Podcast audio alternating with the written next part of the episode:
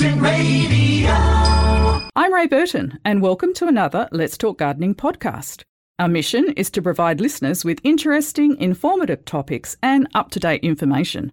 My co host is Faye Arcaro, an award winning gardener, horticulturalist, and media presenter. Faye's passion is educating people. Oh, and she loves bugs a lot too. My passion is simply beautiful, healthy gardens, and together each week we cover many great gardening subjects. Saturday morning, and here come the girls, Ray and Faye, with Let's Talk Gardening.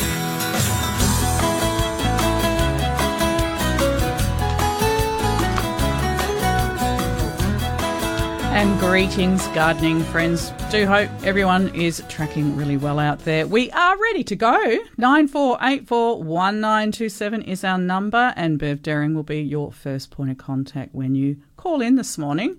The hard taskmaster, John Glidden, is always standing by, looking after us all, keeping us in check. We like that.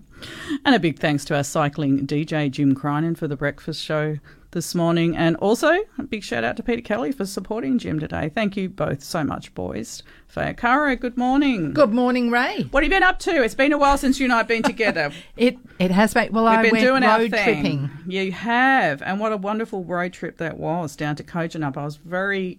If I had the FOMO thing going on, mm. Well, it was it was a lovely overnighter, and we thoroughly enjoyed ourselves and saw gardens as well, which was a great bit of a surprise. It was an add-on that you weren't It actually was. quite anticipating. Not at all, but no, it was good to get away. Always lovely to be home. So much happening in the garden and bush. Oh, I and I've brought you a little sample right here, Ray. Yes, it's beautiful. Absolutely, I'm loving that. It's uh, well, you've mixed it with natives, and It is all natives. it's all natives. it is Every single one of them. This is your rice. Is that the rice flower? rice flower, Ozothamnus. Yep, yep. That is just such a winner. It's Yeah. uh, an Eastern States native, but I find that it just does so well in the garden. It's quite big now and it's gotten a bit, you know, past its use by date, I think. So I reckon I'll have to replace it with a couple of others.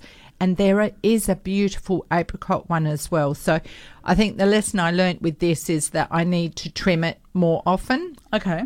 and um, keep it compact. Pick more flowers, Yeah. I guess. That's Yeah, that's, the a, thing. A key.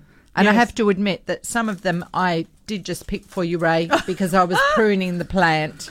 Oh, I see. Okay, like this I'll little- take it. Look at this. Either the way, yeah. Geraldton wax here, Yeah, a big cluster of flowers, and then it's put on like six growth. inches of new growth. Beautiful. Yeah, isn't thing everything is just looking amazing out there. Mm. You know, before the heat comes in and knocks it, I shouldn't say that, but everything is just absolutely uh, popping out there. Even I'm happy with my own garden. And that's saying something, isn't it? It is, isn't it? yeah, yeah, very, very pleased. pleased Tell to hear. everyone what we are doing today. Today, we, it's all about flowers, really, isn't it? Flowers Well, that and makes gardens. me happy straight up. Yeah. Well, we will be speaking to Denise Sorbara. She is Plants by Denise, and she's got a sale on today and next weekend.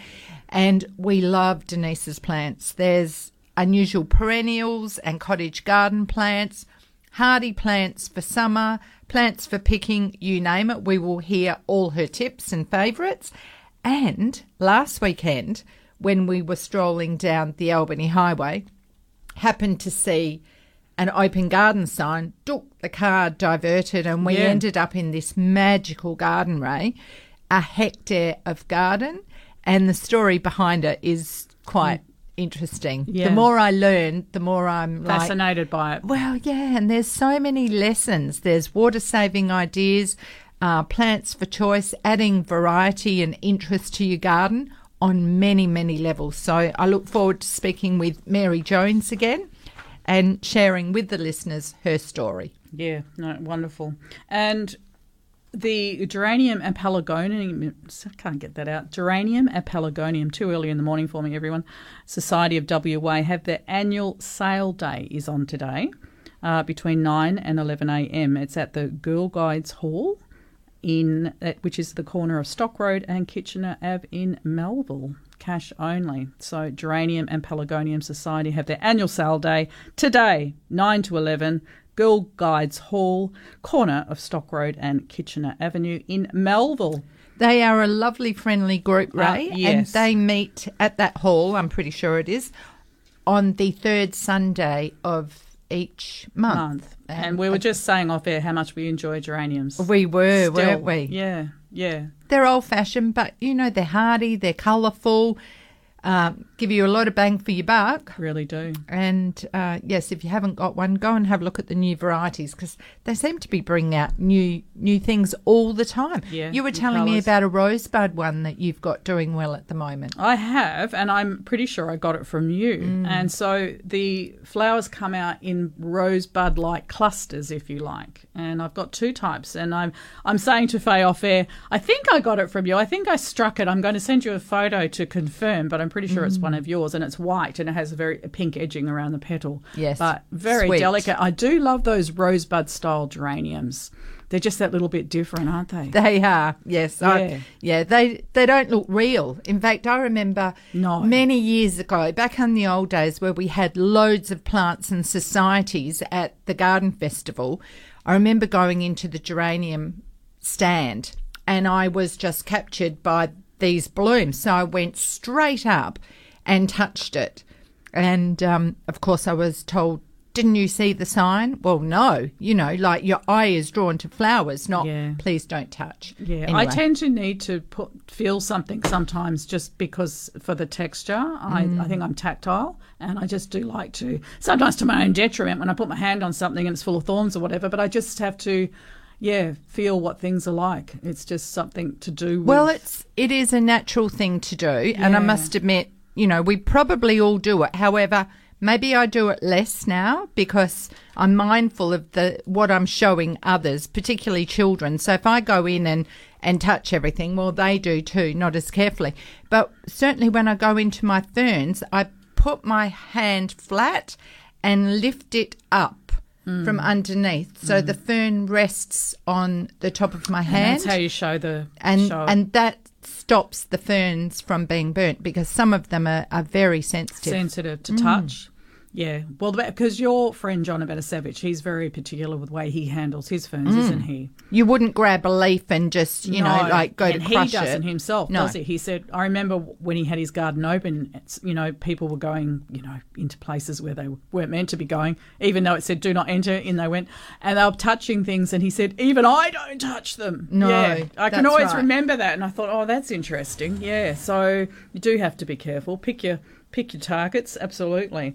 All right, nine four eight four one nine two seven. We've got a few emails, and just a reminder as well. Amanda's Garden Fete is on this weekend. That's today and tomorrow between 10 a.m. and 4:30 p.m. Now the entry is five dollars, and as you would already know, uh, this money is donated to fighting meningia cockle disease, of which they lost their daughter some years ago, and they dedicate this uh, garden every year to to their daughter, and it's called Amanda's Garden Fete, and it's a spectacular garden. Will not regret attending at all, and it's located at. This is really interesting. Junction of Margaret and Madison Streets in Southern River. You have to forgive me because I read on the fly. Okay, junction of Margaret and Madison Streets in Southern River. That's open today and tomorrow between 10 a.m. and 4:30 p.m. And it's a spectacular big garden, and uh, is in a rural setting. And of course, all the all the trimmings are there: the Devonshire teas, the sausage sizzles, the plant sales, the art displays. We did speak to them last week and had a great chat with them about that. So just a reminder, and the weather's going to be perfect to be doing something like that. You're Oh, going to do something relaxing. It's kind of a cool weekend, isn't it? Love it. Happy. Mm. Yes. Good to have a catch up. And big thanks to Andrea Whiteley for filling in for me last weekend. She does a stellar job. I would not have been able to get away without someone filled my shoes. Ditto. yeah, we do need. We call them our um, buddies, don't we? We call them our buddies, and uh, yeah, I must. I must develop a few more buddies out there, happy to fill in for me from time to time. I'm always leaning on Chris Bartlett, who does a really good job, and I think he enjoys doing it. Actually, he always jumps at the opportunity. So yes, we've got some a good support behind us. All right. On to the emails. Yes, please. Uh, wondering if you could help. Scraggly lime tree has been developing fruit and flowers, but black spots on the leaves and yellowing. New growth has started to appear. Now that sounds like a very good sign. Sometimes uh, it, it's about plants coming out of winter. Yellow leaves can either indicate they're old and ready to fall off and be left behind. It's quite natural, but it can also be an indication of the roots are too wet. I would uh, suggest if it's in a pot and hasn't been repotted for a while, it's probably a good time to do it. Otherwise, if it's in the ground, they do say that they've fertilised every two months with a general citrus fertiliser. I would also vary the fertiliser. One of the products that you could use would be an eco fungicide, and that is good for flowering plants, but also good for fungal issues. So, because the lime tree is flowering and fruiting, that would be a good liquid tonic to cover a couple of bases. Uh, and also, because the plant takes it in straight away, any liquids you can apply to to the leaves of the plant, Yeah. and the leaves will take them in, and you probably see results within the week if the plant is in its growing phase. Yeah. So don't forget the mulch, um, and make sure that it's wetting, the water is getting through. So, you know, Ray, with all plants in the garden and lawns, a great time to add wetting agent to the Yeah. whole garden. Yes. And you know what? Summer. I'm not sure what the bags will say, but you really need to do it quite often. I know that with one of my lawns, I'm finding about every six weeks. So I do it lightly. And that just, instead of giving it like a feast and famine, it keeps it ticking along. Ticking and I can see by my lawn when it's starting to go off again. You know, yeah. So keep it keep it going, little and often, but just yes. keep doing it. Uh, yeah. And that's a good rule for everything, really. it really. Um, is in in in, in you know the roses have put on a stellar show and you know the blooms just seem to keep hanging in there except Yep. for the days when they fry. Yeah. but that's another one. Dibbing using a dibber to put some slow release fertilizer down into those holes and maybe giving them something a little bit extra every 6 weeks when you're you're cutting them. Or you know you cut them after the flush. It takes 6 weeks for the new grow- roses to grow roughly. I um, might do that today because I've mm. got a dibber, and I might have a dibber, not a dibbler, as Not a John points out. a dibber, and I might have a go at that with my roses actually because Mm. I've had a beautiful display. So I now now need them to recharge, refuel. So, have you done any cutting back yet? I have a bit, yeah, on a few of them. Yeah, starting to. Mm. They Um, needed a bit of deadheading, didn't they, after Yeah. the 35 degrees? Yeah, certainly some of them fried from that. It's a Mm. I wish. I'd picked the bunches. Yeah, yeah. Well, Mm. I tend to try and run out and do that and grab as many as I can because what's the, what the what's the point of leaving them leaving them to you know burn in the sun? Exactly. All right, we're going to head to Landsdale. We're talking about a bottle brush tree. Morning, Rodney. How are you? Um, I'm very good, thank you. Yourself? We're great, thanks heaps. How can we help, Rodney? Yes, um, my bottle brush trees, um, they came out in full flower, um, I suppose, uh, at the beginning of spring there, and uh, then I just noticed one of them, um, one of the uh, the branches, sort of, a couple of the branches in the, in the middle of the tree, have all of a sudden just dried up for no Oh, reason. how big is And, the um, tree?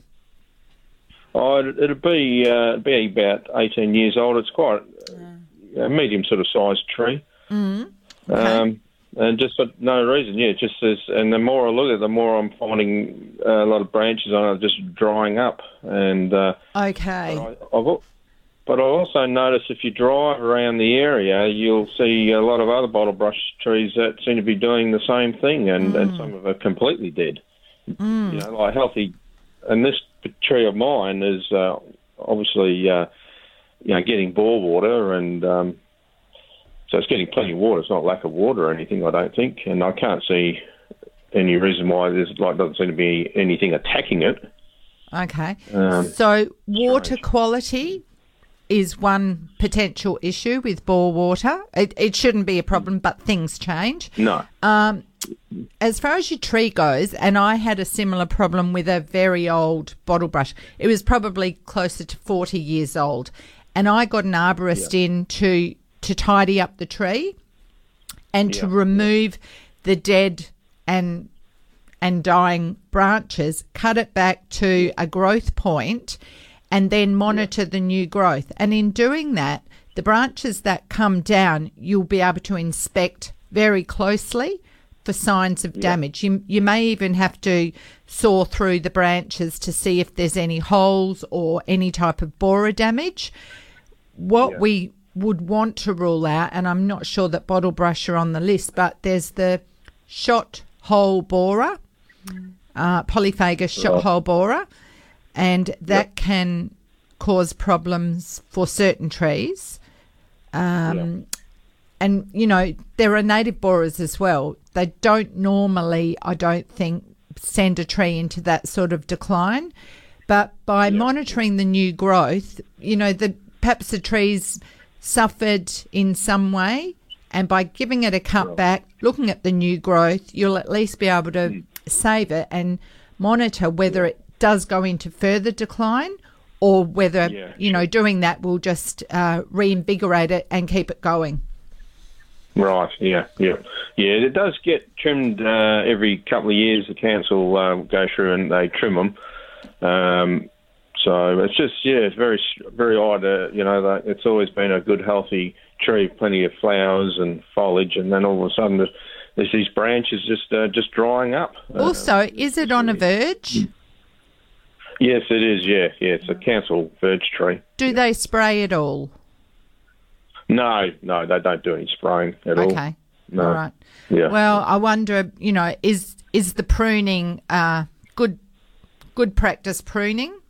That's the other thing. Sometimes I've. I've seen some, you know, Pretty rough shoddy shoddy jobs. Um, so that that would be another consideration. They should know what they're doing. Um, but the fact that there's I, more trees around suffering, um, that's right. Yeah, yeah. I wonder. And, and I s- just think the thing about the pruning there too. Um, I know when they did prune them last time, I sort of uh, got up a bit because I said you're too severe. You've cut it back. I sort of thought that was, you know, they went cut too much back.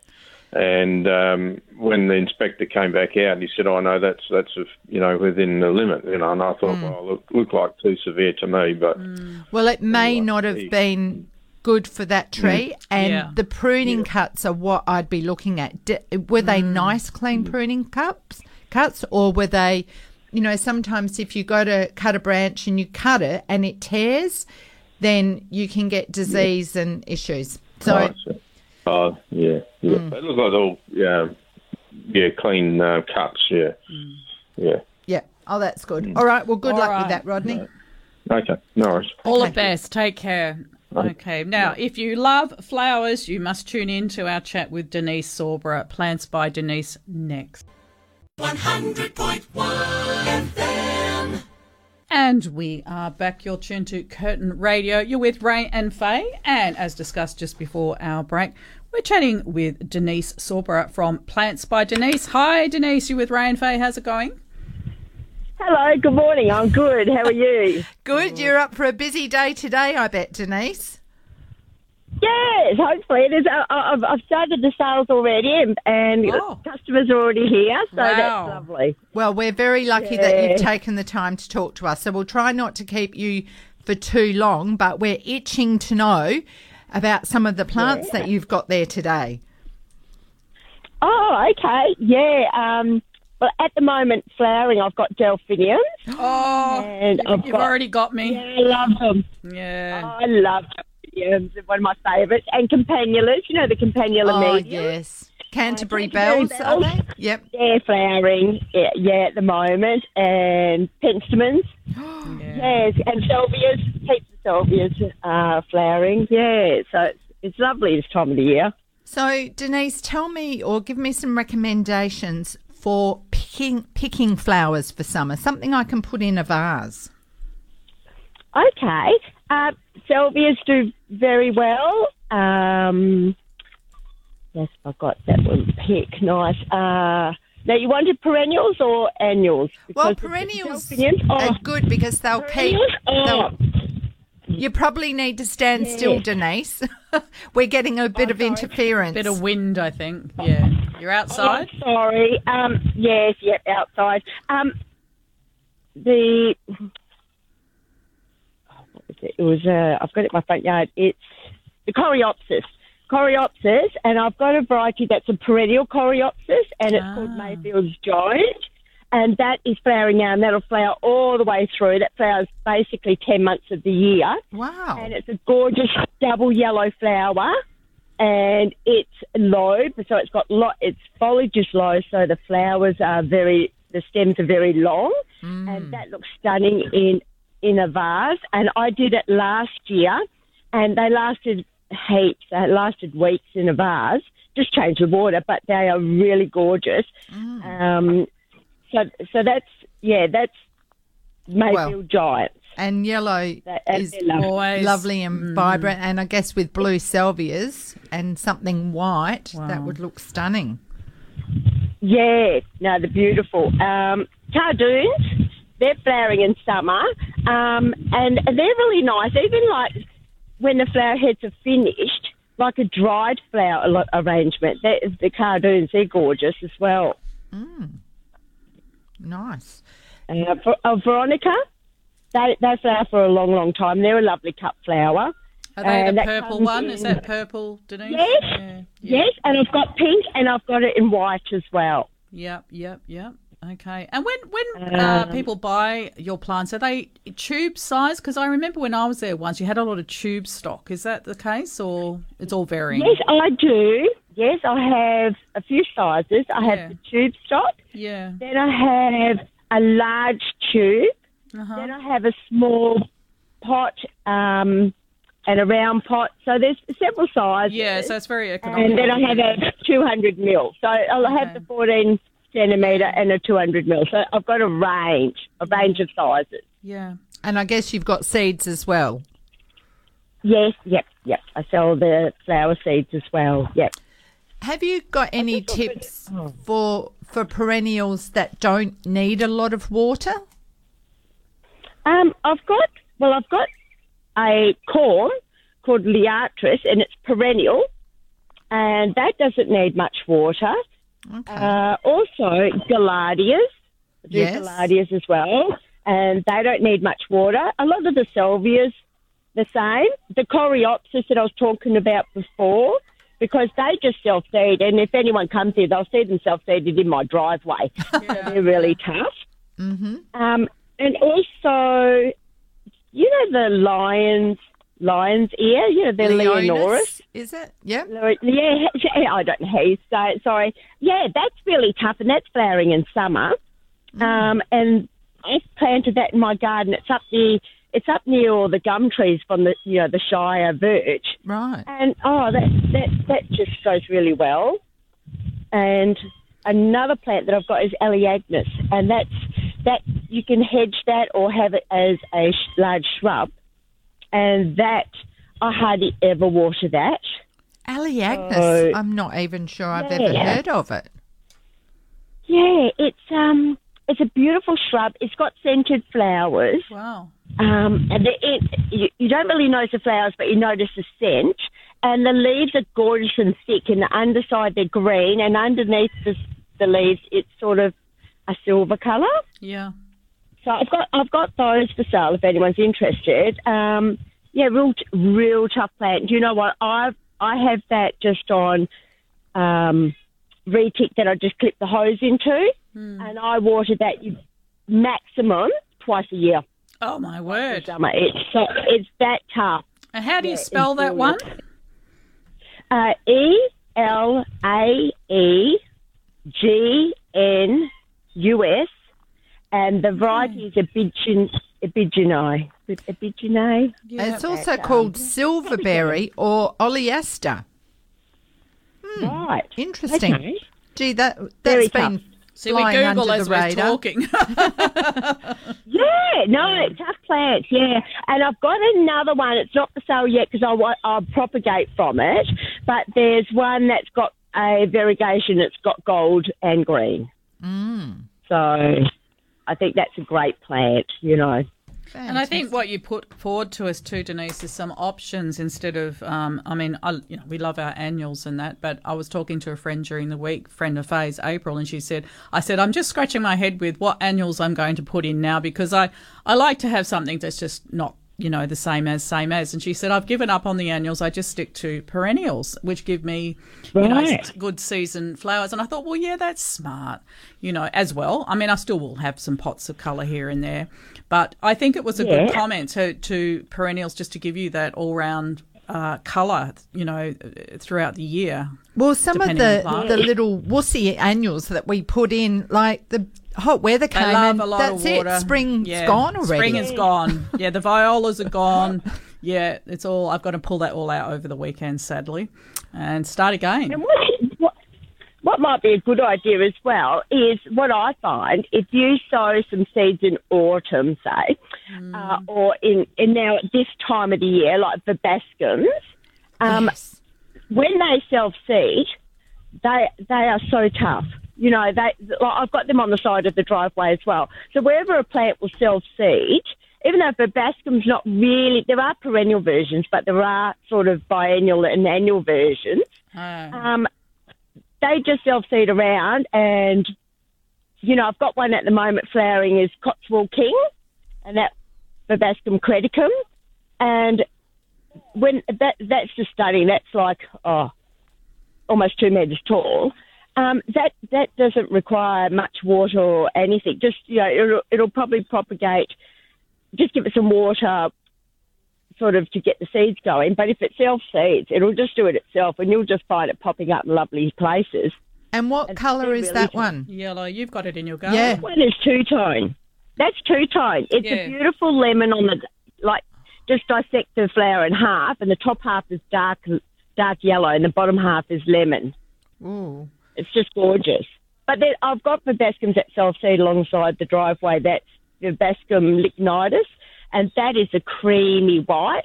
So they're hmm. not all yellow. Yeah. And you've got verbascum phoeniceum, and they're tough.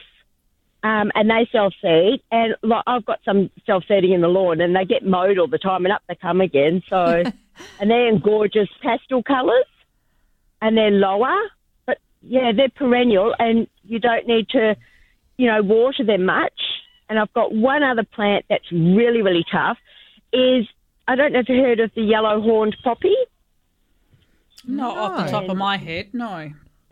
Yeah, and that that's got gorgeous grey foliage, and that just that self seeds out of my garden. It self seeds in the in the gravel, and it's flowering now. Um, yeah, so and when it's got the very very long seed pod, so Okay. that, that's another tough one. That's sort of like annual crosses a border from annual annual to perennial. Okay. Okay. Gee, you've got a huge range and some really nice uh, offerings. Well, plants that we often don't hear of That's elsewhere. what you can't get them in regular nurseries. That's what's special about you, Denise, is that you do have things that are different. And people like me, I'm always looking for something with a little bit different, out of the norm. Yeah, absolutely. Now that's you're open today and also again on November fourth. That's right. So yes. from eight to Yes. four, eight a.m. to four p.m. yes, And you're right, yes. located on Turner Road in Carmel. That's right. Yes. Denise, just quickly, are there any of your personal favourites that we haven't yet covered this morning? I do like gomphrenas Oh, Um, yes, yes. and and I do like amaranthus as well. Yeah. Well, they're good for picking too, aren't they? Yeah. Yeah, and look, their class is an annual, but you know what? If you're not too cold in the winter, uh, they they come up again in spring. So, and they can shed seed as well. So, yeah, they're lovely. Oh, look, you can't ask me what's my favourite. Oh, you know, I just, I grow, yeah. I You just, love them all, love don't you? Things that you, yeah, that you can't readily get hold of, like you said. Yeah. You know, us gardeners, once we've got a plant, then we're on to the next thing that we want, you know? Exactly, exactly. Our wish list continues. Yes, no, thank you very much. yes. Well, we wish you a great day. And again, if people can't get up today, they've got an option of next weekend on November the 4th as well. So they've got uh, another bite of that cherry, and we certainly recommend people come and check out uh, what you what you are able to show people, and of course you're there and you can talk people through and provide advice, invaluable advice. and- And do you still allow people to wander around your garden and have a look? Oh yes, Yep. yes, no, free to free to wander around. Yep, yep, and look, then they can see some of the plants that I grow that um, that I you know propagate. I pop in the garden, so then they can see them. what, it, what it'll turn well, into. yes. Yeah, Yes, we love yes, that. yes, That's what we love. exactly, Yeah, yes, absolutely. Well, we better let you get back to it. Obviously, as you're saying, you've got people already coming through your gates. Enjoy the day. Yes. Good luck with everything. Thank Thank you you for your much. time and for enlightening us and sharing with our listeners. Thanks, Denise. Thank you so much for having me on your show. You're Okay. welcome. Go well. Pleasure. Uh, Bye. Pleasure. And that was Denise Sorbara by for Plants by Denise. And she's a bit of an icon in the industry, isn't she? Oh, well, she, yes, she comes up with plants we've never heard of. I know, I know. I was writing a few down, and as she was talking, I was quickly googling a few things, and but that's great. That's what we want. Well, that's, what how we want. learn too, isn't yeah, it? most definitely. Uh, okay, now, um, if you want to hold off for a minute, all right. There's an email coming into us, and we've just got a message here, and so yes, we will hold off. Okay, we will move on to our next task. Um, what is our next task, Ray? What was that that John brought in earlier? That was there? a big email. He's actually waiting in the hope that we get a photo to go with it, so we can talk about, Talk about it more. a problem. Mm. Okay. No, I'm, oh, you know what I'm going to do? It's this perfect time. I'm going to give something away. All right. It uh, gives me the opportunity to do this now, and I can see free lines. So why won't we send you shopping with a $75 gift voucher from Bigger Trees up in Pickering Brook, our fave nursery. Now, they are the frangipani ornamental and fruit tree specialists. Bigger Trees have exciting new stock arriving every week, and Bigger's latest news is they've opened up a section in their nursery dedicated to natives and hedging plants, and it looks great too. So for big plants and little plants, Bigger Trees has it covered. They also deliver across the metro area, and I do suggest you browse their Facebook page if you can for updates. Open Thursday through to Sunday each week. Uh, for more details and more options, go to biggertrees.com.au. Now, you must be a Curtin Radio member and not to have won a prize in the last 28 days. Here's your question. It's an easy one. In The Wizard of Oz, a field of what sort of flowers put people to sleep? In The Wizard of Oz, a field of what sort of flowers put people to sleep? Give Bev a call now if you have the answer. 94841927 and the $75 gift voucher will be yours. Hop to it. Do you know the answer, Faye? Uh, sort of. Sort of. Because it was sent to you during the week. Oh, well, no, I just remember the the story. Mm. The scarecrow, the tin man, and who's the oh, the lion, the coward. that doesn't go together, does it? Because lions are normally courageous. You're very courageous, exactly. Mm. Yeah, so okay, and I can see the phone lines ringing, so we will have an answer very soon. Okay, we shall return. Curtin Radio. With Rain Faye, this is Curtin Radio 100.1, and you are tuned to Let's Talk Gardening. We're just getting a bit of information in about a question uh, that we have from Alan in Maylands about a problem he's having with a particular bottle brush as well. You've got some pictures there, Faye? Is that Uh, not related? Well, I've got pictures. Uh, okay, it doesn't. It is from Alan. Mm. So, all right. Do you want to read and I'll. All right, okay. So Alan in Maylands cares for gardens at units where he lives. He's having the same problem with one particular bottle brush. We were talking to a listener a, a short while ago that was having uh, some of the bottle brush actually dying in the branches, and he's having an arborist coming in to access the tree.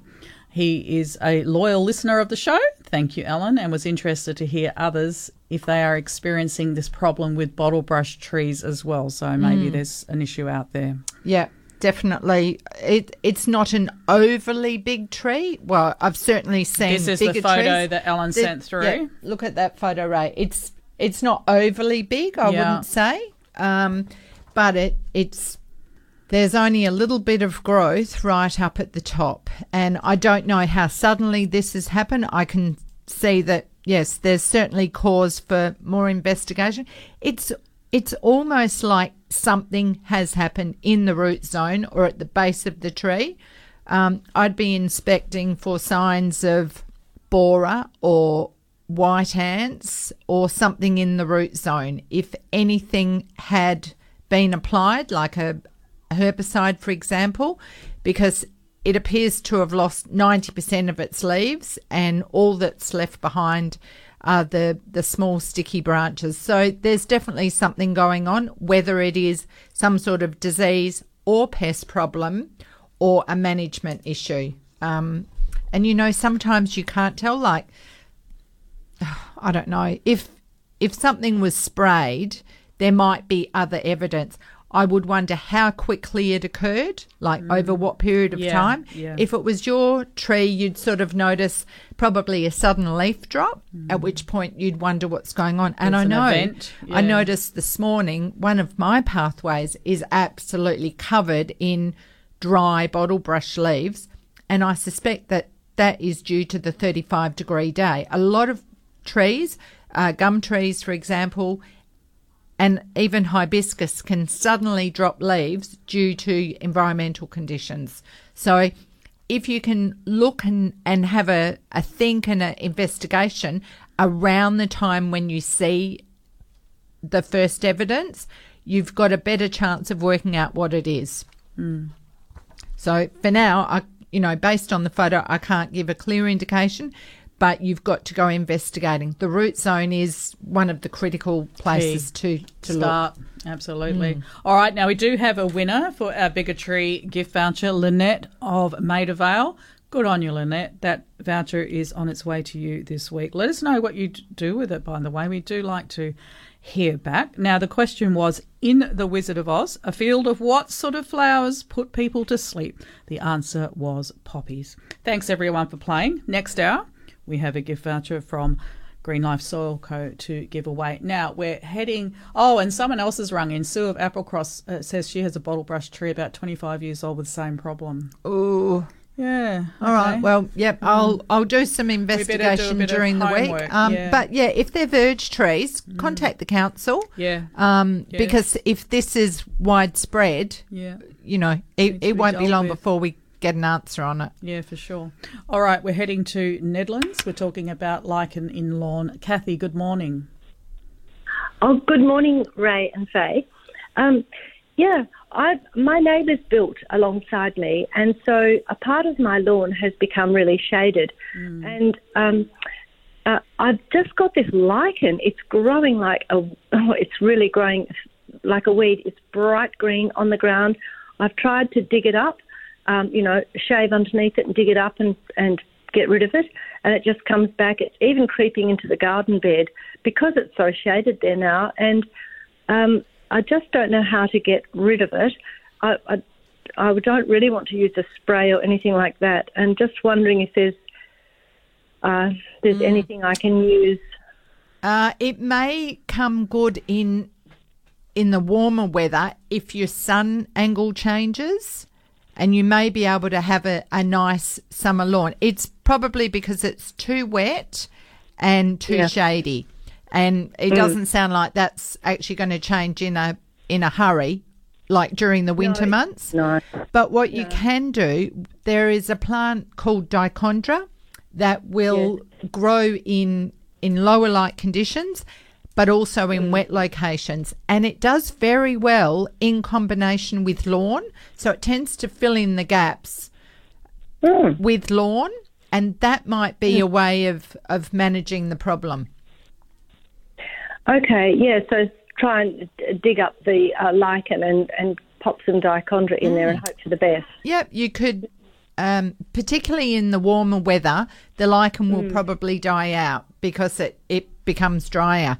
You can use seed or you could get, uh, sometimes the hardware stores sell trays of the dichondra.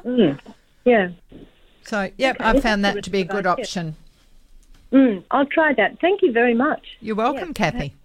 Cheers for Thanks. that. Good- Bye. Bye. Okay, and we will be going to the nine o'clock news soon.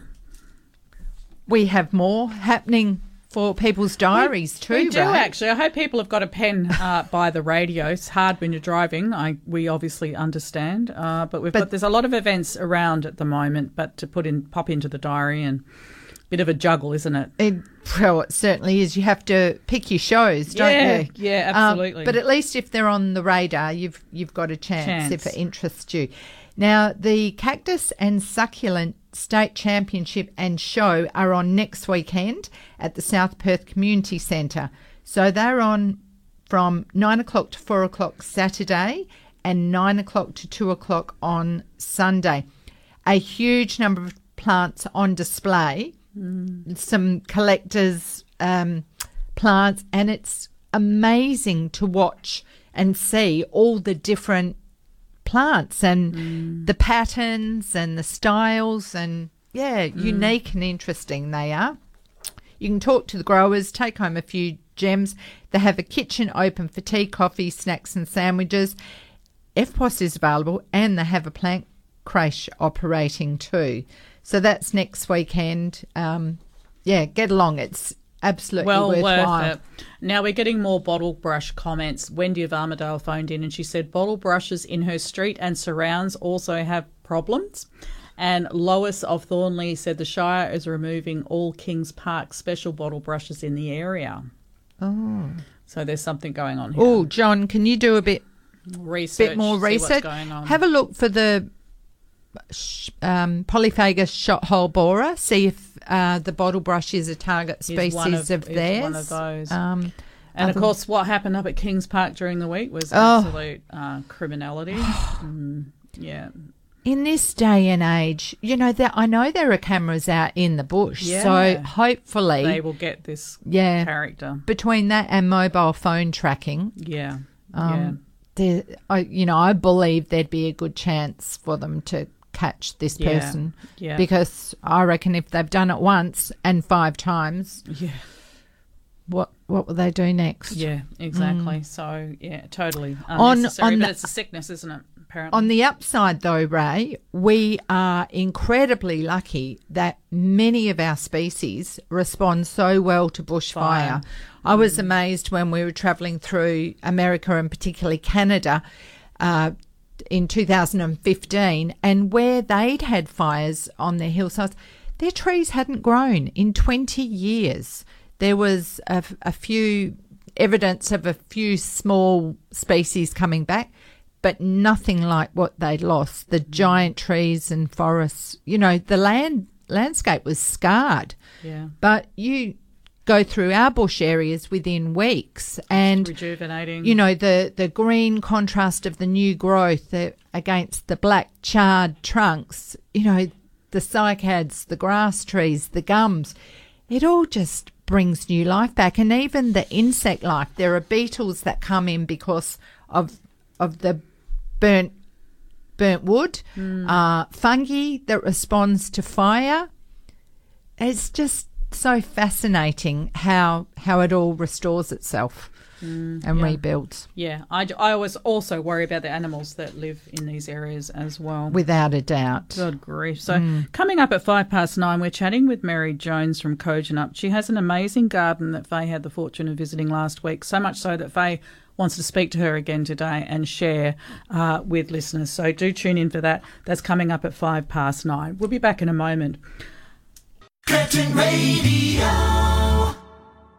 And you're with Ray and Faye. Thank you for your company this morning on Let's Talk Gardening. We will head to the news at 9am, but we do have free lines right now 94841927. And the bottle brush uh, situation is becoming more and more mysterious by the moment as we talk. Lots of people ringing in, and there's definitely something going on out there. Somebody knows something. Somebody knows something. We should be, we're like detectives. I know. Well, Yeah. John's looking, and you remember something. I do. I do. Um, There's something in my head. Yeah, I But know. That's we not want an very helpful, answer. course, we want to know: is it a my mind. disease? Is it a pest? Mm. If you know something, call us now nine four eight four one nine two seven. All right, now we are catapulting sadly into summer. I say that because from a garden perspective, what should we be doing? We talked about the fact that we do need to have wetting agents. Now is the time to really get stuck in. What else?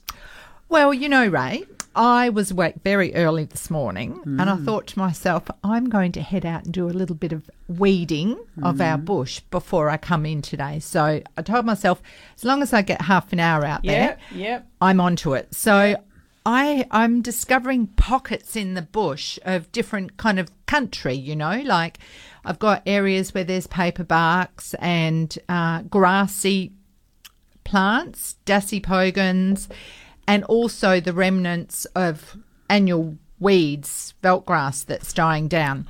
And it looks messy. And you know, people don't see the amazing bush that I see because they see the weeds.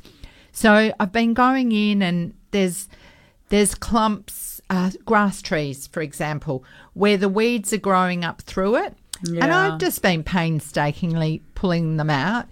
There's actually a knot of weeds in a metre. So, you know, if you spend 10 minutes just pulling weeds, these old grasses out, it looks stunning in quite a short space of time. So I'm I'm reclaiming my heroes. I'm making them stand out. I'm just weeding around them like I would do in my garden. And in doing that, uh, raking the spaces in between so the plants are defined from from the ground.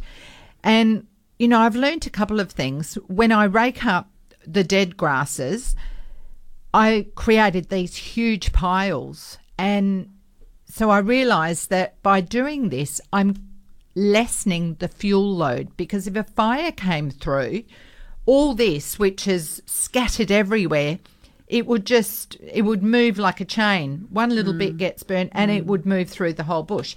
So by doing this, I'm making it safer. I also did a bit of mowing yesterday and I've been very careful to look before I start mowing. I look and observe because I can't see everything. So I look for little plants that are popping up. It might be the tiniest bit of green, but if I mm. was to mow indiscriminately, that's it. They would be down down to ground level. But I found some fringe lilies mm. popping up in amongst the weeds that I wouldn't have seen if I wasn't hand weeding. There's also wildlife in there. Mm. There's bobtail lizards that on a on a cool day are just hanging out there. So if I came in gung ho with the mower, boom, you know, I'd be damaging them. But it's also habitat for a lot of different things. As you know, my rainbow bee eaters are nesting, mm. so I don't Yes. I don't touch that part of the property. Mm. So all this dead and dying grass is also habitat. There's grasshoppers living in there, there's praying mantis, mm. there's beetles, there's all sorts of things, and they're also a food for birds. So yeah, just going in and doing some hand weeding and working out the best ways to manage areas. So I'd like to also create paths, but once again, I don't want to just go and mow a path if it turns out there's a little plant coming back. So I go through very slowly, hand weeding, and in you know a few weeks I've made. Well, I can see the difference I've made. It looks tidier, and I'm claiming big areas, big pockets in the bushland that um yeah is a reduced fire risk and and better habitat allowing the native plants to really shine Shine. Okay. so that's just that's bushland stuff. Yeah, yeah. Okay, we're heading to Yangebup. We're talking about a cactus removal. Joy, good morning. Morning, Joy. Are you there, Joy? Yes, I am. How can we help you? Um, my daughter has got a lot of large cactuses in pots that we want to get rid of, but we can't find anybody who would like to take them off her hands.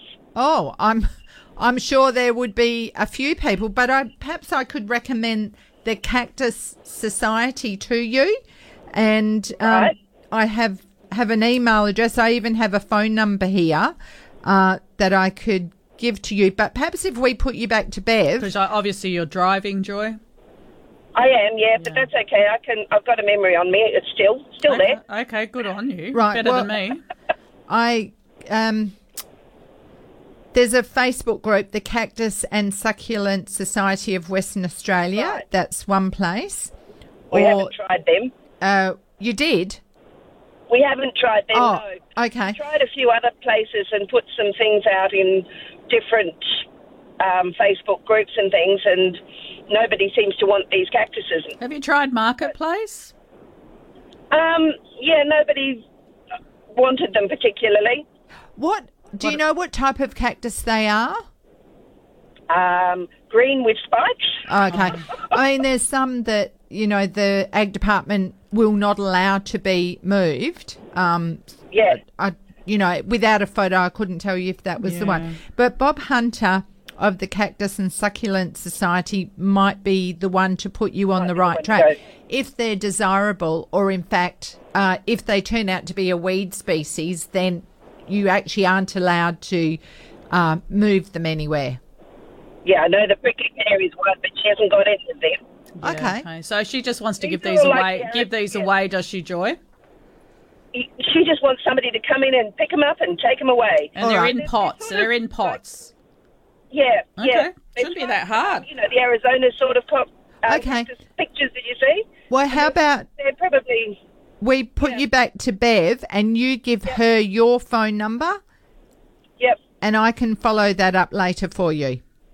Okay, thank you very much. Thanks, welcome. Joy. I'll put you on hold now. Okay. Now, we do have to go to the news. Christine, if you can stay with us, we'll chat to you on the other side. Sunny today with a maximum of 25. Right now, 17.4 degrees. So it has risen somewhat in the last hour, and the humidity has dropped down to 45%. Tomorrow, a maximum of 22 will be partly cloudy, as the forecast says, and sunny is forecast on Monday with a maximum of 25. Looking ahead in the week, we pop up to 32 on Wednesday and 34, 35 on Friday. So basically, Wednesday, Thursday, Friday is getting a little bit warmer. Perfect gardening weather right now, however, uh, make the most of it. And our rainfall is still sitting at 8.2 mils for October against an average of 40.4. So it's very, very dry, and uh, it would be lovely to get some rain. We certainly need it. Okay, we're back out to the lines. We're in Bayswater. Christine, thanks for waiting. That's okay, fine. I've got a, I noticed a problem with my callistemons. I've, I've got one out the front and three in a sort of a hedge line out the back.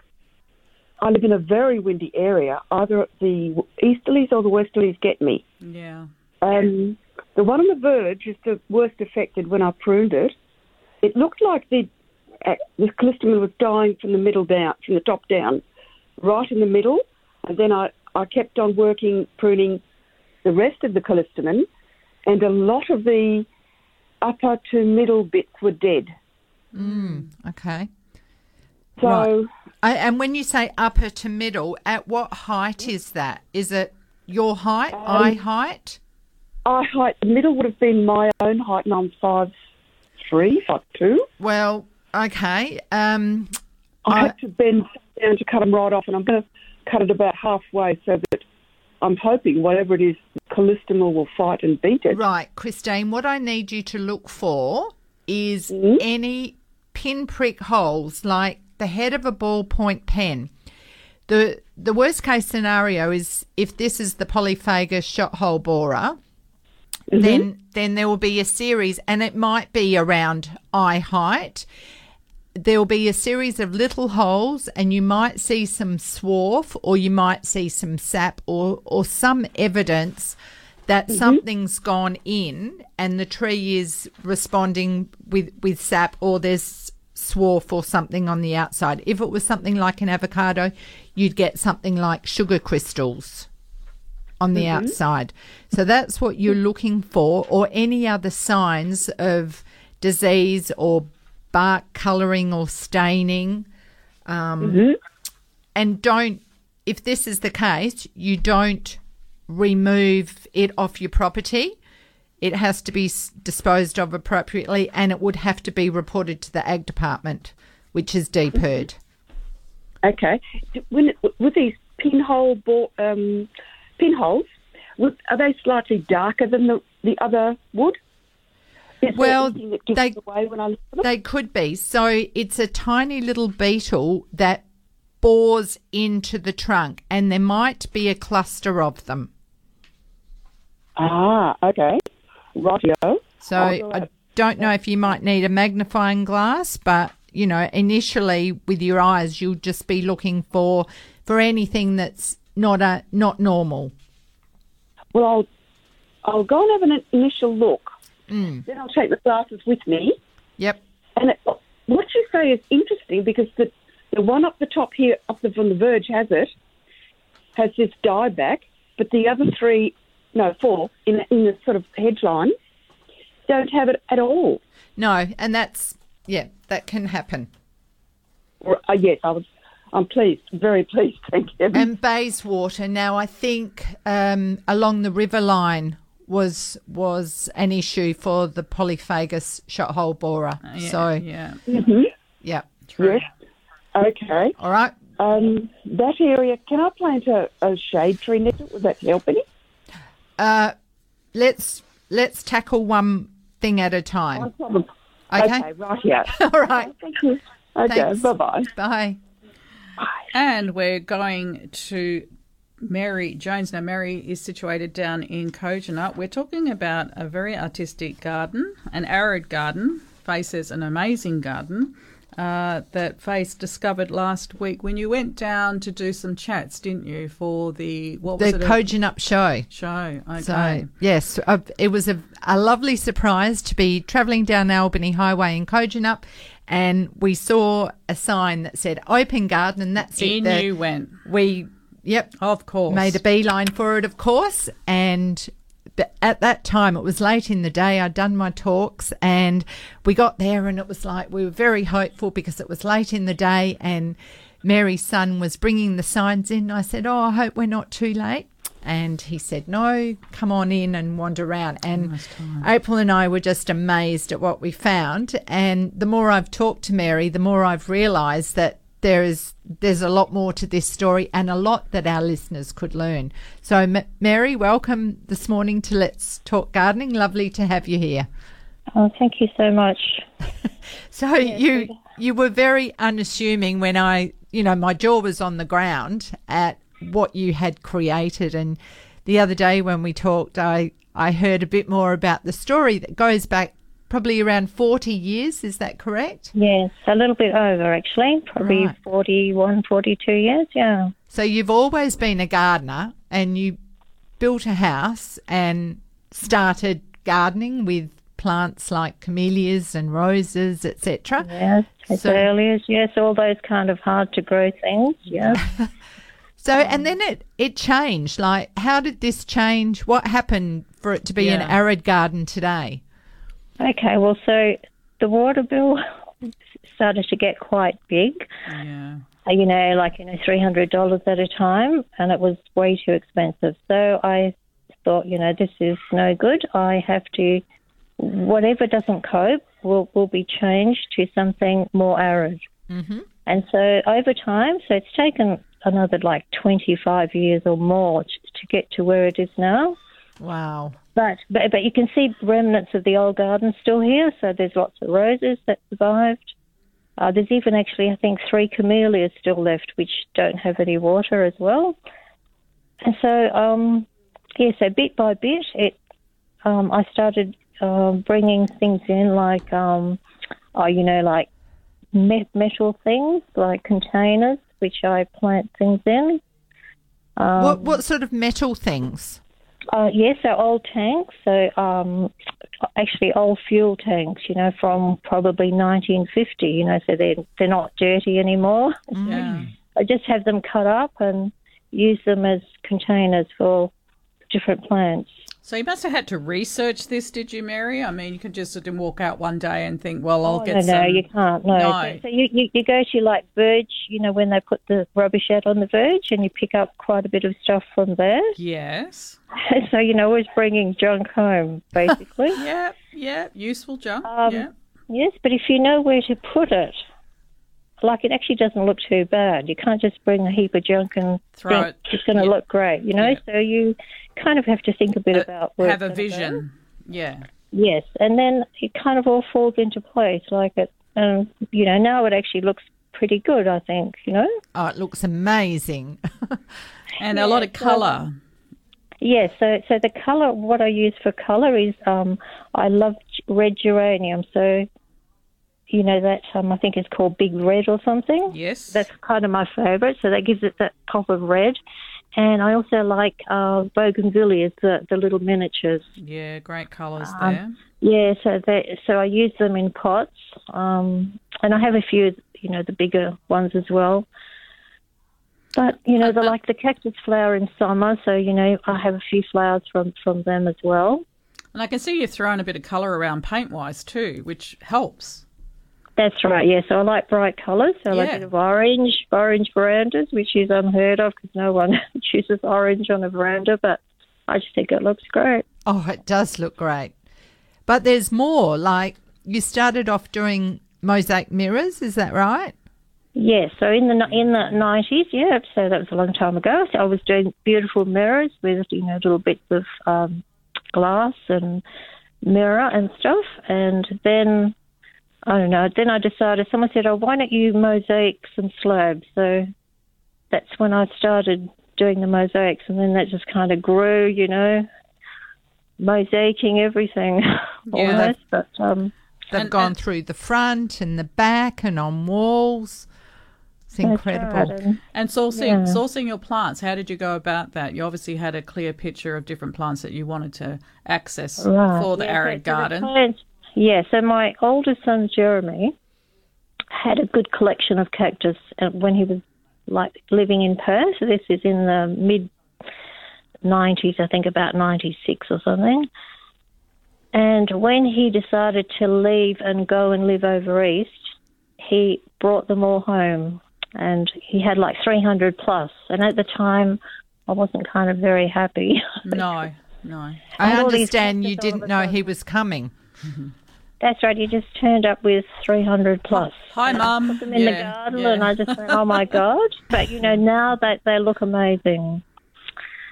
So, really, it was kind of a, a good thing that he did that because it makes the garden what it is now. I guess they've grown on you.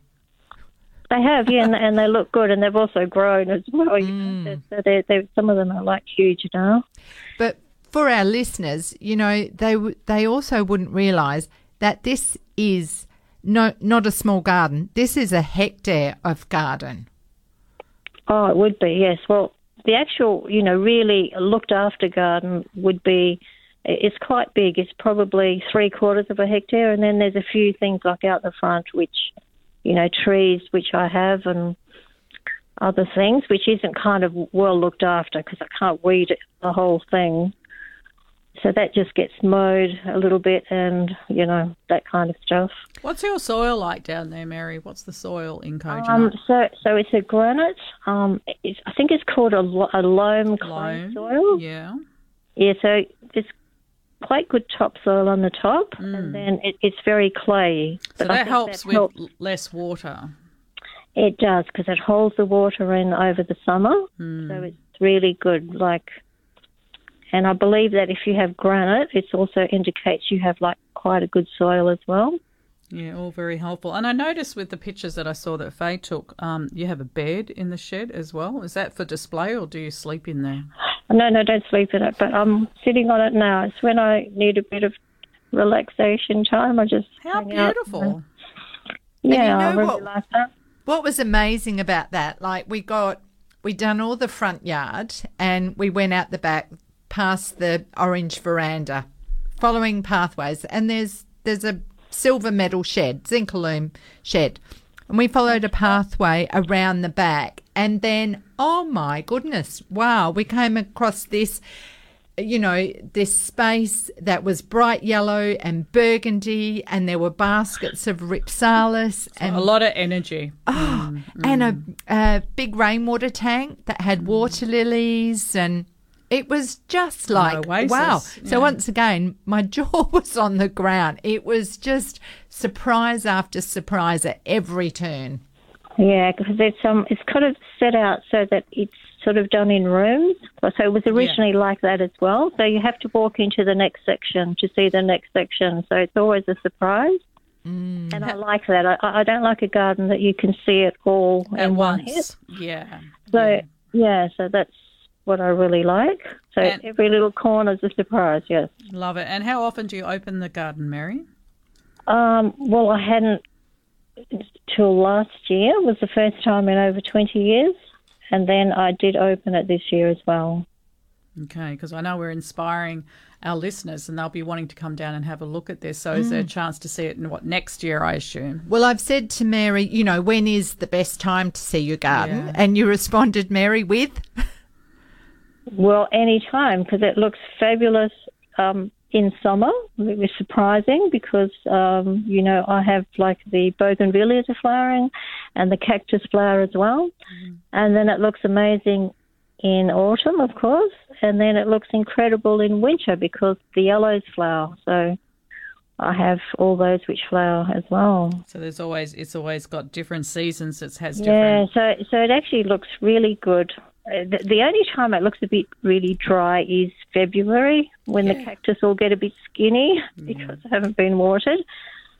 But you know, even then, um, it doesn't look too bad. Like, oh, And I think one of the lessons uh, that I discovered was your use of water and how, you know, it, it costs you less than $300 a year in water to maintain Amazing. this garden. Yep, that's And you right. told me about the gutters and what you did. Yeah, so um, this year I decided, well, we, I needed to fix, have the gutters fixed, so which I did. And um, the, the chap said, well, you need downpipes because you can't not have downpipes because earlier, uh, earlier on I didn't have any. So he put all these downpipes at different corners. And what happened when it rained? The rain came off the roof and it made big holes in the garden where all the downpipes yep. were. So I thought, right, well, I, I need to have a solution to this. So I went down to the chap that has the salvage yard and I bought uh, something like, well, they were big tanks and, and he cut them in half for me. I think I bought three of them off him and brought them home. And uh, I've got a friend who is pretty good with that kind of stuff and he lined them for me and we set them up so that the water off the roof fills them so I don't have to put any water in. And I've got fish and water lilies in them and they look amazing. What's the name of your garden, Mary? Um, well, it's called La Hacienda, which means the house. Um, it's got that bit of a Mexican look to it. Yeah, La Has La La Hacienda. Hacienda, yeah, which means the house, yeah. Oh, gorgeous. Yeah, a friend of mine from Albany, um, he's come to visit a few times, and he goes, "Oh, how's the hacienda going?" So, um, yes, so I thought, oh, that's probably a good name when they asked me about a name. How, how how long do you spend in your garden every day? Um, oh gosh, this time of year, probably nothing really, because of you know all the weeds. Uh, it's all the weeds are gone now because I've weeded Low, it. yeah, low maintenance. And so, yeah, it's pretty low maintenance. Um, so I don't know, like how long would I spend? Probably a week, probably five hours. Is that all? Oh my goodness. Okay. Yeah, you're not much. And I only garden late in the afternoon, so I don't garden in the daytime. Yeah. So around four o'clock, I go out. You and I wander do- out. Mm. Yeah, because I'm not into gardening in the daytime. It's too hot. Mm, Yeah, not too sure. hot, but There's yeah, and, there's and better I- times to do it. I agree. I understand that. Well, well, Yes, you certainly you're a lesson to a lot of people in the way that you've gone about things, and I think people would be interested in learning more. Yeah. Yes, and the other little, yeah, I was going to say the other little tip for weeding, which I weed all the paths and everything, is hot water, Yeah. boiling water.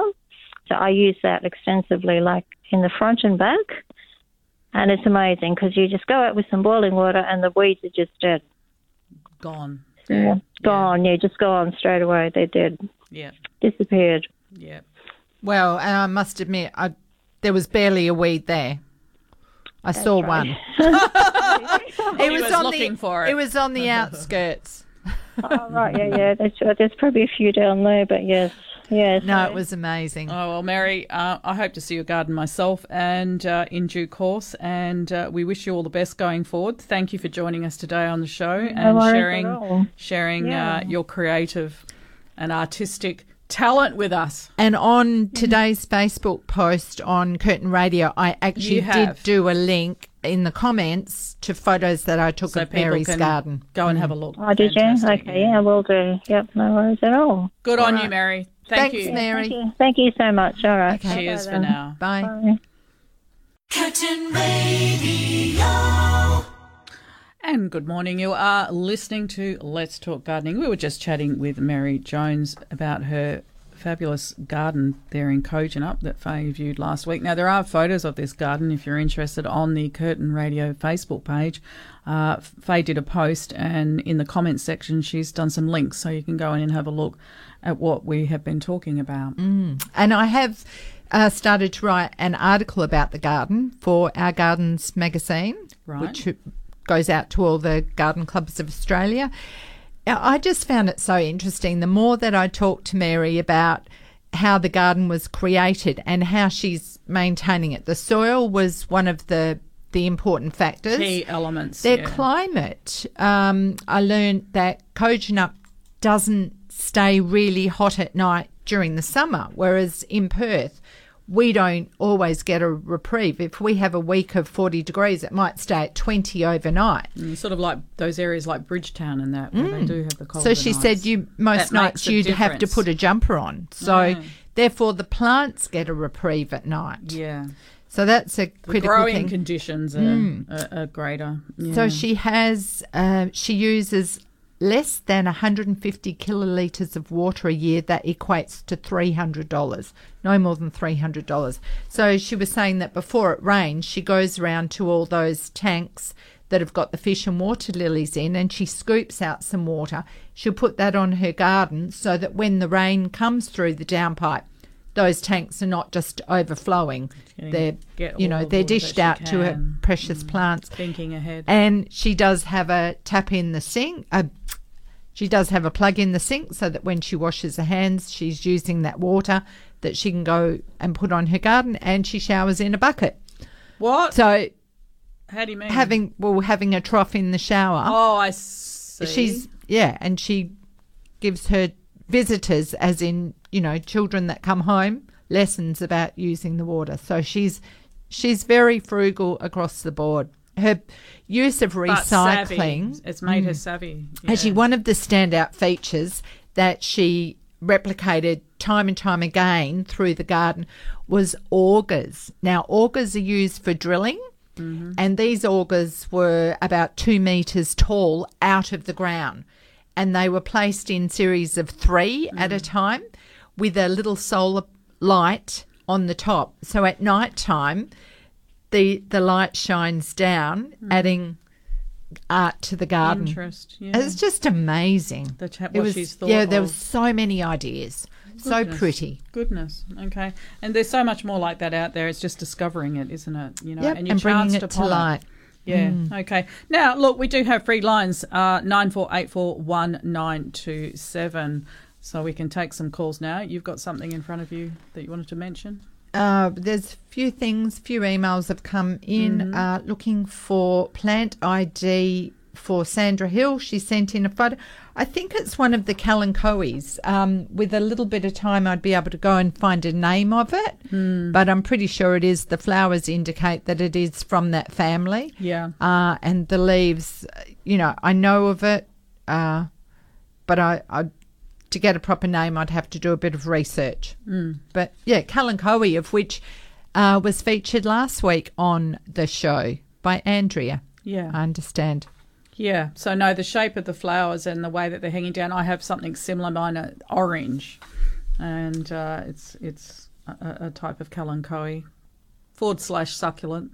Mm. Bought mine at Owies. Mm. Yeah. Oh. Yeah. So is it a big leaf one that you've got? No, he's got um, big fat fingers, and uh, but the stems grow up and it turns into like an umbrella, and then the the pendulent type flower drops down. It's just starting to flower at the moment. Oh, I need a photo of that, Ray. Yeah, it's different, right? Mm. Yeah, it's different. So You've given me a couple that are doing well in my garden. okay. Big leaf and oh, they they're just amazing. And when they flower, you know, they might be a succulent, but oh wow!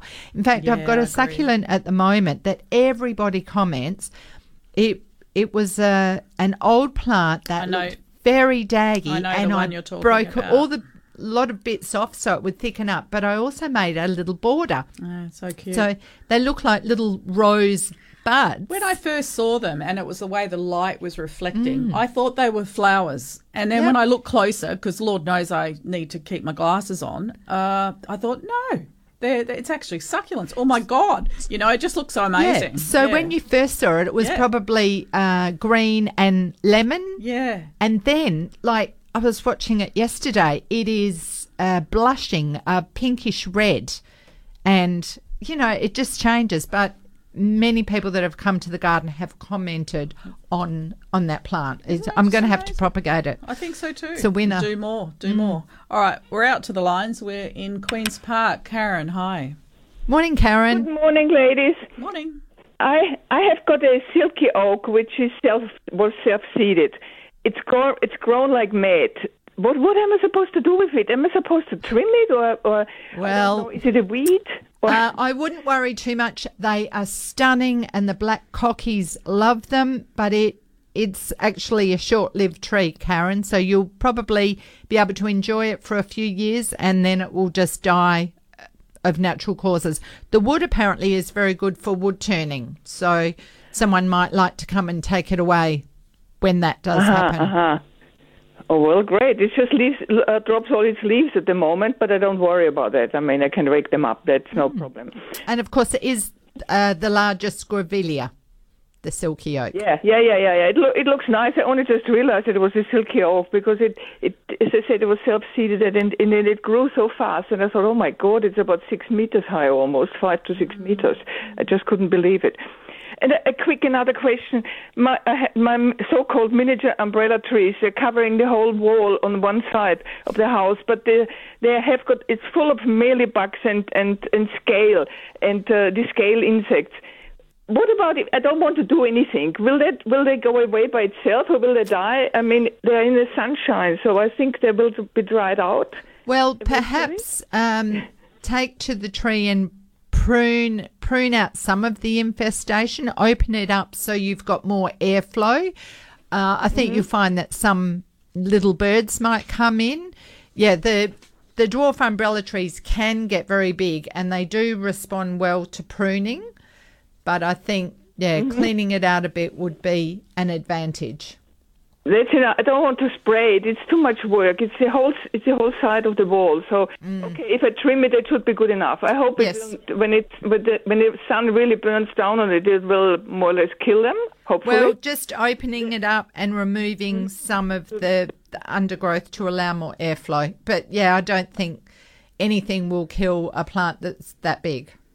yeah, yeah, yeah. No, I mean not kill it, but kill kill the mealybugs and kill the scale insects. That's what I mean. Yep, no, just Hopefully. just clean it out and create more Yeah, that airflow. should be enough. So it, Yep. it won't it won't uh, do too much damage there. Okay, great. Thanks very much, ladies. Have a lovely day. Thank You you. too. Bye. Thank you. Bye. And we're in Gooseberry Hill. Good morning to Eileen. How is it going?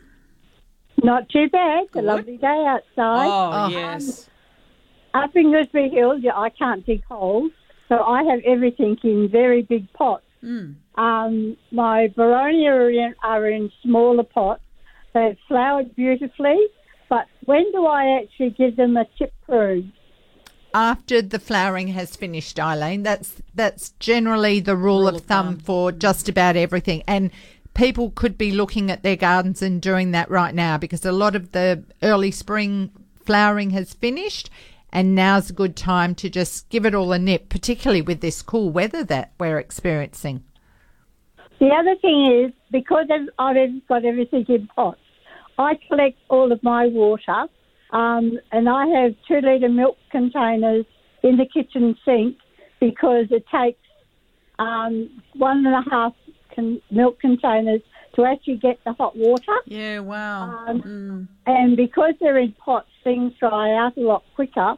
So I've got, uh, I think it's 18, 20 milk containers, and I just keep them full and keep, like the Boronia. Yes. When the sun came, I had to give that gentle sprinkles or two litres of water, the three of them, um, a couple of times a day to make sure they didn't dry out or anything. And um, but that saves just so much water. Well, it sure does, yes. And, and putting it where it's useful instead of down the drain. Sink, yeah. Fantastic idea. Yeah. Okay, thank you for the helpful hints. You're welcome, Eileen. Thanks for your call. Thank you. Nine four eight four one nine two seven is our number. All right, I think we should give something else away. What do you say about that, Faye Arcaro? We've Great got- idea, we've got Ray. space, mm. so we're going to do it now. This is from Green Life Soil Co. Our good buddies Paul and Linda Mitchener. Hey, hey to you guys out there working hard in Middle Swan. $75 gift voucher up for grabs. Now, Green Life currently have in stock a great range of organically grown veggies, herbs, medicinal, bush tucker, and flower seedlings. And you can check out their Green Life Soil Co monthly newsletter. Has heaps of timely information. November is about to lob. It's free. Just register online to become a member by going to greenlifesoil.com.au and there's always fabulous information in those emails and it's monthly and it gives you a bit of a heads up as what you need to be thinking about and doing going forward. So very, very useful.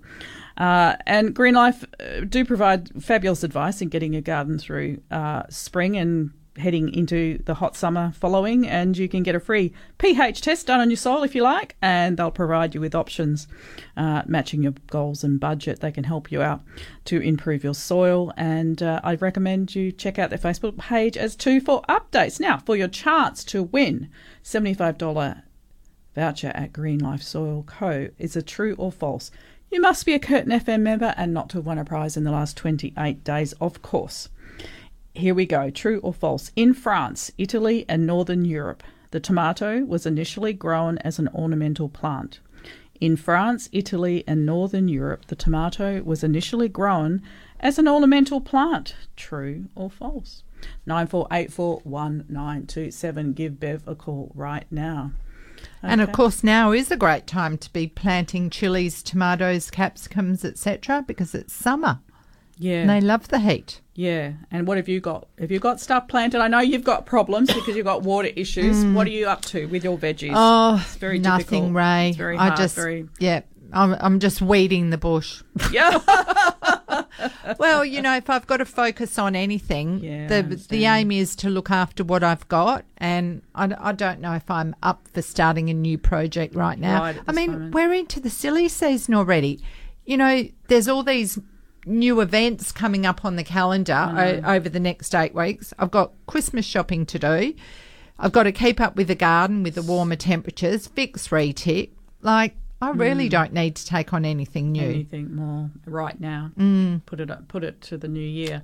It's frightening to think that I don't know. I don't even want to count how many weeks we are away from Christmas, but it is a good time now if you want to start zhuzhing up your garden for the Christmas time, festive Mm. season. Now's the time to be really making your move.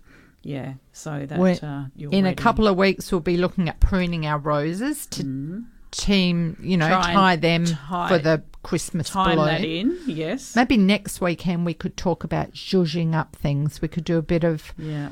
uh, thinking this way. And of course, we did have a lovely morning tea slash lunch at Bev's place the other day. We certainly did. And she had gone to a lot of effort to zhuzh up her place. Well, I don't know. I think it's always zhuzhed. I know. I know. People are listening going, I wish those girls would stop saying that. It's uh Bev's garden is outstanding. It's a tropical garden. She has uh By the coast, too. yeah, on the coast and she's it's been done very cleverly. It's the first time I've seen it and I was so impressed. Uh, and of course, Bev herself is immaculate, therefore, we can expect her garden to be immaculate. And it was. Everything is perfect, healthy, so well looked after. And it's a testament and uh, to all of us. And I walked away thinking, I need to lift my game. I need to tidy up my patio, The clean indoor- my windows. I don't know if I can get rid of my cobwebs, but um, yeah, well, you put like out. your cobwebs, don't you? I do, I do. I have know. visitors to my cobwebs. The birds Yeah. come in. Yeah. No, I get it. I get it. But uh, no, the health of her indoor plants and everything was just perfect. She even has Rhipsalis growing in a toilet, you know? and that just sort of, I just. Not in the toilet, No, in no, like on, the, windowsill. yeah. And I just sort of thought, yeah, of course. So, Mm. but you know, it's uh, it's wonderful because Bev is involved in uh, the Let's Talk Gardening team, and it's just great to see that the, you know she's a true green thumb. It's truly passionate. She doesn't just answer the phone. Uh, there's a whole lot more. Uh, Well, she's also a member show. of Yeah. the Fern Society. Yes, and a Perth active buyer at the um, Palm and Cycad shows, etc. Garden Society's fair. But yes, everything that she's bought and and grown is healthy and uh, lovingly placed. Now we did see something we've never seen before, Ray, and that was a worm farm. Yeah. Bev's beautiful green garden is offset with white. Yeah, so there's white great. Mm. pots everywhere, and it's, it's just clean. She actually had this. It was a planter, but it was a worm farm, and it was white, and it looked very contemporary on legs. It didn't look like a worm farm at all. So she can put her food scraps into this vessel at the top. And the worms free range in and out, and she can grow herbs and little Pop it plants in out in of the garden and so forth, and it just looked like another ornamental. Who has a who has an attractive worm farm? Seriously, it would just I look- know. One more thing. Well, a, one of those black ones wouldn't look Not right quite. in I've Bev's got several. garden. No, I've got several in my garage. Now Mm. we do have a winner, Peter Jane from Redcliffe. Good on you, Peter Jane. Uh, seventy-five dollar gift voucher from Green Life Soil Co. heading your way this week. The question was true or false. In France, Italy, and Northern Europe, the tomato was initially grown as an ornamental plant. The answer is true. While the Spanish introduced them to Europe, they were regarded with suspicion as a food because botanists recognized it as a nightshade, a relative of the poisonous belladonna.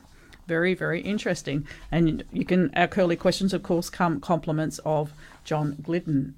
All right, we shall return 9484 1927. Curtin Radio. This is Let's Talk Gardening. George Minoldi will be joining you at 10 a.m. with the classic 60s. Uh, and then I think, I think from off the top of my head, Ray Finn is then doing uh, his version of Born in Boots between 12 and 3. Correct me if I'm wrong, just off the top of my head. Yeah, so Brendan must be away uh, this this Saturday, but it's always nice to have a different version of Born in Boots when the other presenters get hold of it.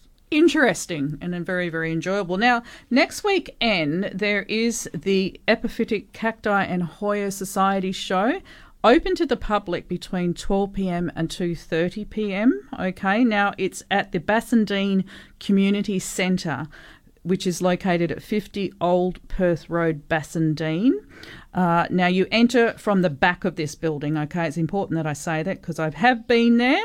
And so you enter at the rear of the Bassendean Community Hall, uh, and it's located on the corner of Old Perth Road and James Street in Bassendean. So that's coming up next Saturday uh, from 12 noon to 2.30 p.m. That's the annual Epiphytic Cacti and Hoya Society show. It's good to get along and just see what's going on with these societies and uh, seeing new things and different things. I think again, it's nice to get away from those normal big box store uh, plants and and seeing different. And things. you know what, Ray? I've got buds on lots of my Hoyas right now. Well, good on you. Good on Mm. you. Yeah. yeah. So I- I'm starting to think about Hoyas. I have a couple, but I'm I'm doing a bit of research at the moment, and uh, I have a bit of an inclination because, as you know, I've got into aroids, and they fall under the umbrella of aroids. Do they? Yeah. How? How? They're a part of the family. hmm Yeah. Oh.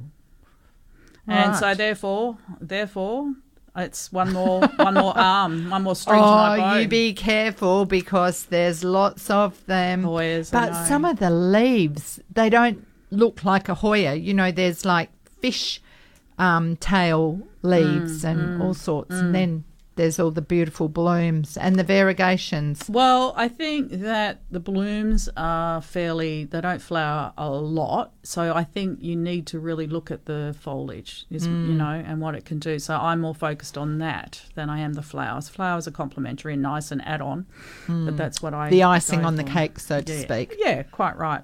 Okay, I shall let you carry on. Uh, now, on tomorrow, planting veggies in the garden and compost teas and more. And this is on at the Byford Glades Community Garden tomorrow, 9.30 to 11.30.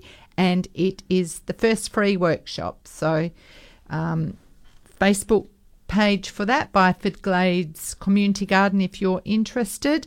There is also a festival on today at the Naragebup Environment Centre in Rockingham, and they've got plants for sale and a whole host of of different things at the Environment Centre. I can run a few for you now. They've got reptiles, marine and freshwater aquariums, wildlife encounters, poultry, worm farming, touch tables, uh, children's playground, bush tucker trail, nature walk, organic communi- community garden, seasonal displays, frog walks, and a macro invertebrate dipping pond.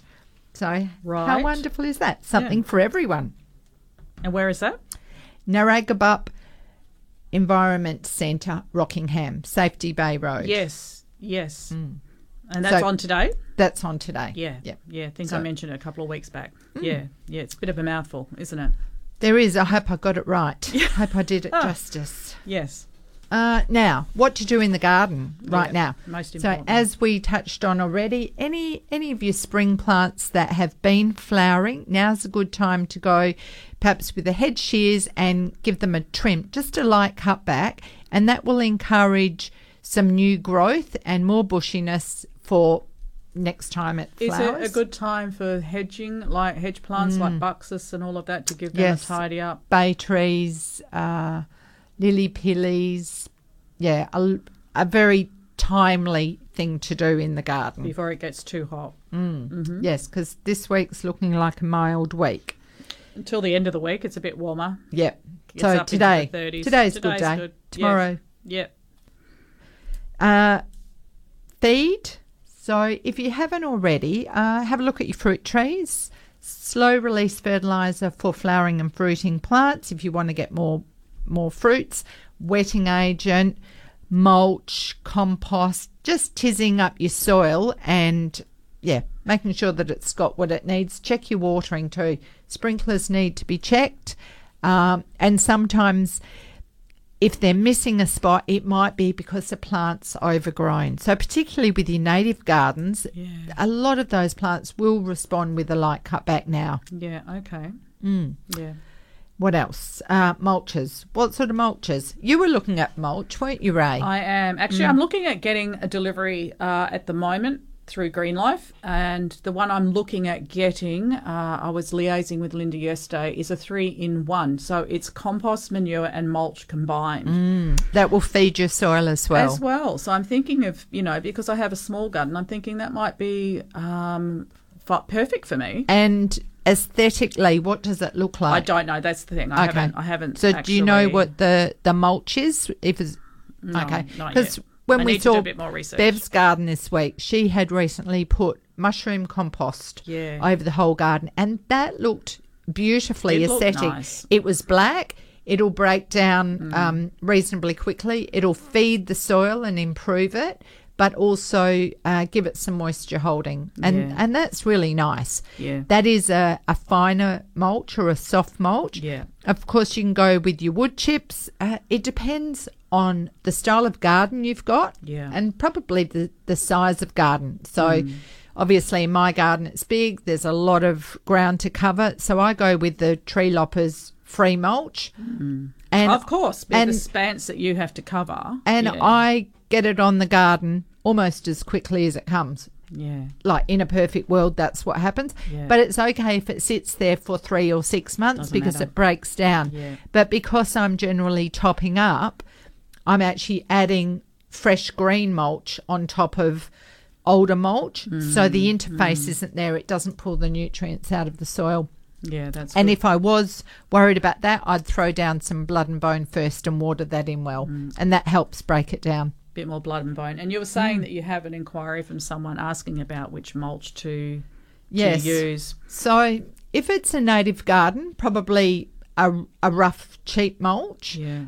But I also chop and drop. So when I'm trimming my plants, I, you know, I'm only taking off a little bit. That stays on the ground. I don't have to rake that up. Mm. That'll help improve the soil, uh, shade it, and keep the moisture and nutrients in a little bit more. Mm. So there's lots of ways of doing things.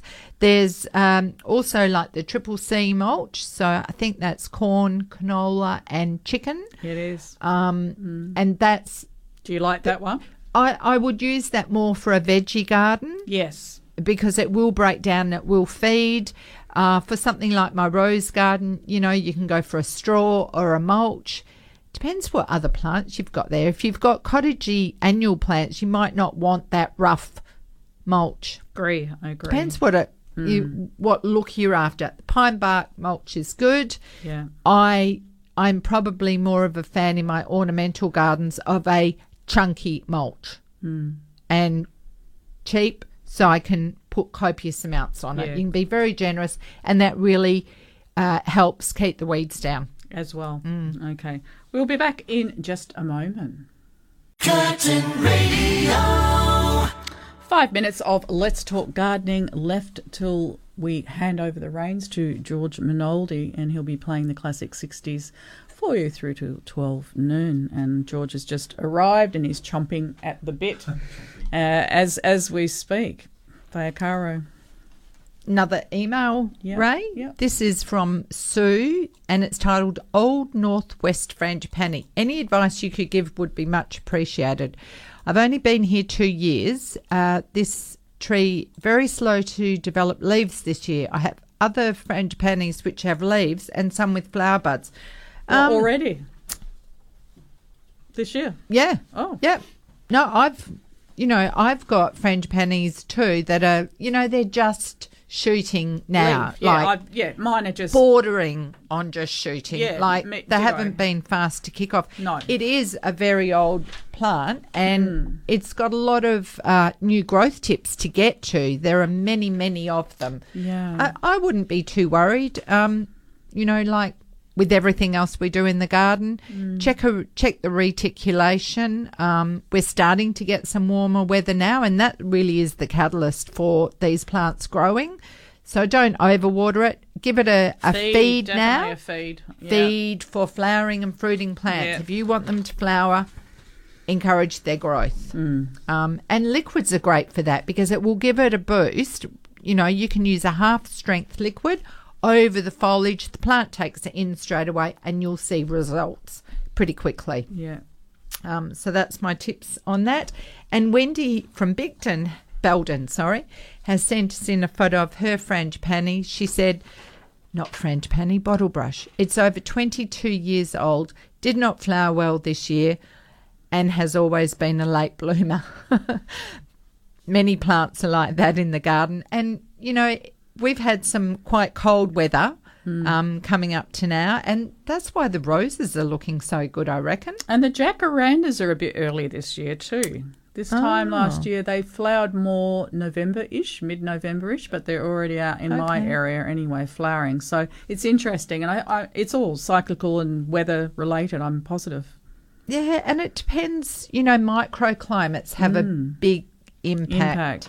You know, where there's um, exposure to streets and brick walls and buildings, etc., that can create a very warm environment. Um, where where breezes flow, Yeah. uh, can have a very cooling effect. Anyway, she says I've uh, never seen mass l- massive losses of leaves, so hopefully my tree will be all right. I find it does get a lot of dead wood, and I have those branches removed. It does wonders for the tree and blooms really well the next year. And and this is true. Like we need to look after our trees as well as our shrubs, and removing any dead wood, anything that's sticky and underneath that that isn't growing because it doesn't get the light. Get in there and get it out. Clean Whether it it's out, clean it your um, umbrella trees that are mm. small that have gotten big. That's one thing I really admired at Bev's garden the other day. These large, they were umbrella trees, weren't they? Yeah. But And small leaved. Small leaves, but big trunks, and they were under pruned. They were very, very neat, and they made a beautiful canopy Statement. for the garden underneath. So instead of it being a shrub as such, it had been pruned into a tree and made way for plants underneath. And she was also hanging baskets off the Uh, yes. off the trunks. Yes. It was clever. But uh, yeah, that did And it was the attention to detail, the health of the the trees were very good because they'd been given attention. A lot of us leave those dwarf umbrella trees and let them be just a big shrub without any pruning. You can get in there and tidy them up and, and, create very, space very for showy. more plants Topiary them a little bit Mm. and make them much more interesting. Yeah, Yes. yeah, yeah. So there's a lot more that you can do. And the cactus, um, not moon cactus, but epiphyllums. Mm. Yes, I've got mine flowering this week, and it was a poor, neglected plant that used to fall over in the shade house because it was top heavy, and I never liked it. Yeah. So I just left it there, Yeah. and I looked at it one day and I said, Faye, any plant can be wonderful if it's given love and care. So I repotted it. It put on all this new growth. It didn't look so bad at all. It and then it, very healthy it came into it. bloom, and I've got these big dinner plate size blooms. It didn't have to be given much. No. it doesn't take much. Yeah, and so- and everyone comments on it now. Yeah. So it's a lesson to you all out there that neglected plant that you've got in the corner, give it a new go pot, and get it. give it some fertilizer, trim it up, stand back and watch. Yeah, amazing. Okay, I thank you for your time this morning, young lady. It's been Pleasure. a very interesting, flowery morning, which always makes me very, very happy. And thanking Bev Daring and John Glidden, of course. My gardenism for the morning is like wildflowers, you must allow yourself to grow in all the places people thought you never would. Very D&M, you know me. All right, the classic 60s are next with George Minoldi. Look after yourselves. Enjoy this absolute stunning spring weather and happy gardening. We'll be chatting with you next week. Take care.